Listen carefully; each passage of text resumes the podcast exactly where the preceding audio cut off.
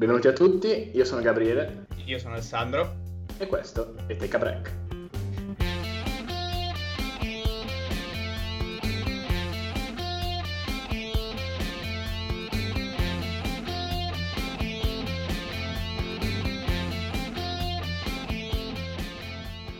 Bentornati su Take a Break dopo la prima trionfalissima puntata. Come stai, Gabri? Tutto bene, Ale, grazie. Tu come stai? Molto bene, molto bene. Spero di aprire un giorno questo podcast dicendo dirige il maestro Beppe Vessicchio, ma so che probabilmente rimarrà solo un sogno, quindi andiamo avanti così. Ecco.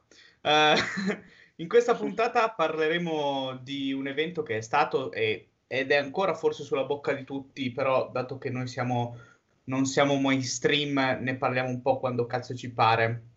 Ormai tutti conoscono Avi Schiffman, il 17enne di Seattle, che ha rifiutato 8 milioni, oltre ad un posto fisso alla Microsoft, per il suo sito sul Covid.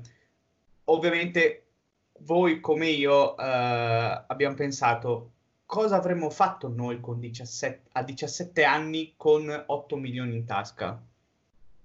Beh, certo che è una domanda più che lecita, anche io mi sono immaginato a 17 anni con 8 milioni e proprio come te mi sono chiesto cosa potremmo fare con una somma simile, a che mi sono divertito a fare proprio giusto due calcolini e ti dirò, secondo le mie stime con 8 milioni di euro, visto che a 17 anni appunto non hai la patente, non sei ancora maggiorenne, cioè è giusto la patente del motorino, almeno qui in Italia non hai la patente per la macchina, allora con 8 milioni di euro ti posso dire che si possono comprare 2.287 trattorini tagliaerba, oppure quasi 1,5 milioni di bagnoschiuma della Balas, che per noi uomini è un must, soprattutto perché quando lo lasci cadere in doccia lo stop con il piede riesce divinamente. Beh, certo, io sono anche quasi convinto che con 8 milioni di dollari o euro, cambia pochissimo, tu possa farti una colazione completa e nutriente in piazza San Marco a Venezia e secondo me certo. C'è anche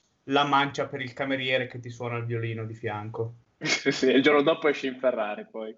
Tra l'altro, tra i vari articoli che ho letto riguardo sempre Avi Schiffman ovviamente, The Seattle Times ha fatto un'intervista un po' particolare, una sorta di Q&A come fanno gli youtuber moderni.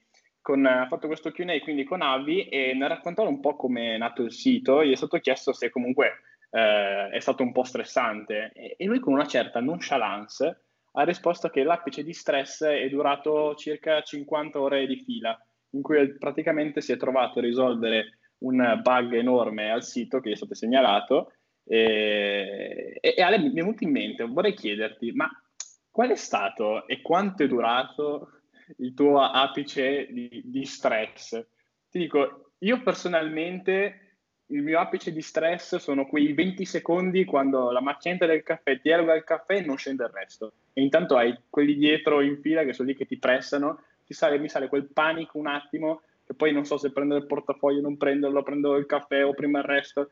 Per me quello è uno stress assurdo, dura più o meno 20 secondi. Tu cosa mi dici a riguardo? Ma io personalmente lo stress ce l'ho quando sentiamo questo tipo di notizie, no? Magari sei con la tua famiglia, stai guardando il telegiornale e senti di un 17enne che potrebbe guadagnare 8 milioni e li ha rifiutati, potrebbe avere un lavoro fisso e l'ha rifiutato e i tuoi genitori si girano verso di te guardandoti 24enne sul divano, nulla facente e come dire tu che cazzo stai facendo della tua vita, quando è che mai guadagnerai 8 milioni? E quindi lì inizia a essere, senti gli sguardi penetranti, tu fai finta di niente, continui a guardare lo schermo ma li senti dai lati provenire e la cosa ti mette non poco peso sulle spalle. Tra l'altro, non so se hai mai notato, però quando qualcuno vince o guadagna una grossa somma di denaro c'è sempre quello che dice tanto la maggior parte si perde in tasse, oppure... ti sbuffa con un'arroganza che dicendo che poi tanto non sapresti neanche cosa fartene con tutti quei soldi, come se guadagnare 800 euro al mese fosse il must, quello a cui dovrebbero aspirare un po' tutti. Sì, esatto, ma io ti dirò, guarda, gli rispondo che gli dico compro 6 elicotteri e allora compro 6 elicotteri per andare a fare la spesa, perché quando faccio la spesa la faccio in grande. No, vabbè, ma comunque secondo me questa gente è la stessa dei cantieri, quelli che si mettono lì vicino al cantiere e iniziano a dare le direttive agli operai e mettono sempre quell'ansia, torniamo sempre al discorso dell'ansia, e secondo me sono gli stessi, che quelli che devono sempre commentare qualsiasi cosa. Comunque si è capito lontano un miglio che questa ragazzina di soli 17 anni è veramente un piccolo genio, ha detto di avere grandi ambizioni in testa, progetti futuri, tra l'altro sempre nell'intervista del The Seattle Times, o come direbbero gli americani, The Seattle, ha detto che vorrebbe fare qualcosa di veramente grande, tipo Facebook, ma aspirare a fare qualcosa ancora meglio di Facebook, quindi personalmente io ci credo, e anche perché ci rivedo un po' Bill Gates in lui, anche dall'area un po' nerd, con questi occhiali, questa mania di programmazione, questa passione per la programmazione, il coding, eccetera. Quindi tu mi stai dicendo che farà un Facebook un po' meglio, quindi senza complottisti che magari accusino Bill Gates di costruire antenne 5G per fare Covid e riscatti con i terroristi, Silvia Romano, tutto eccetera, oppure tipo senza gattini? Speriamo, dai.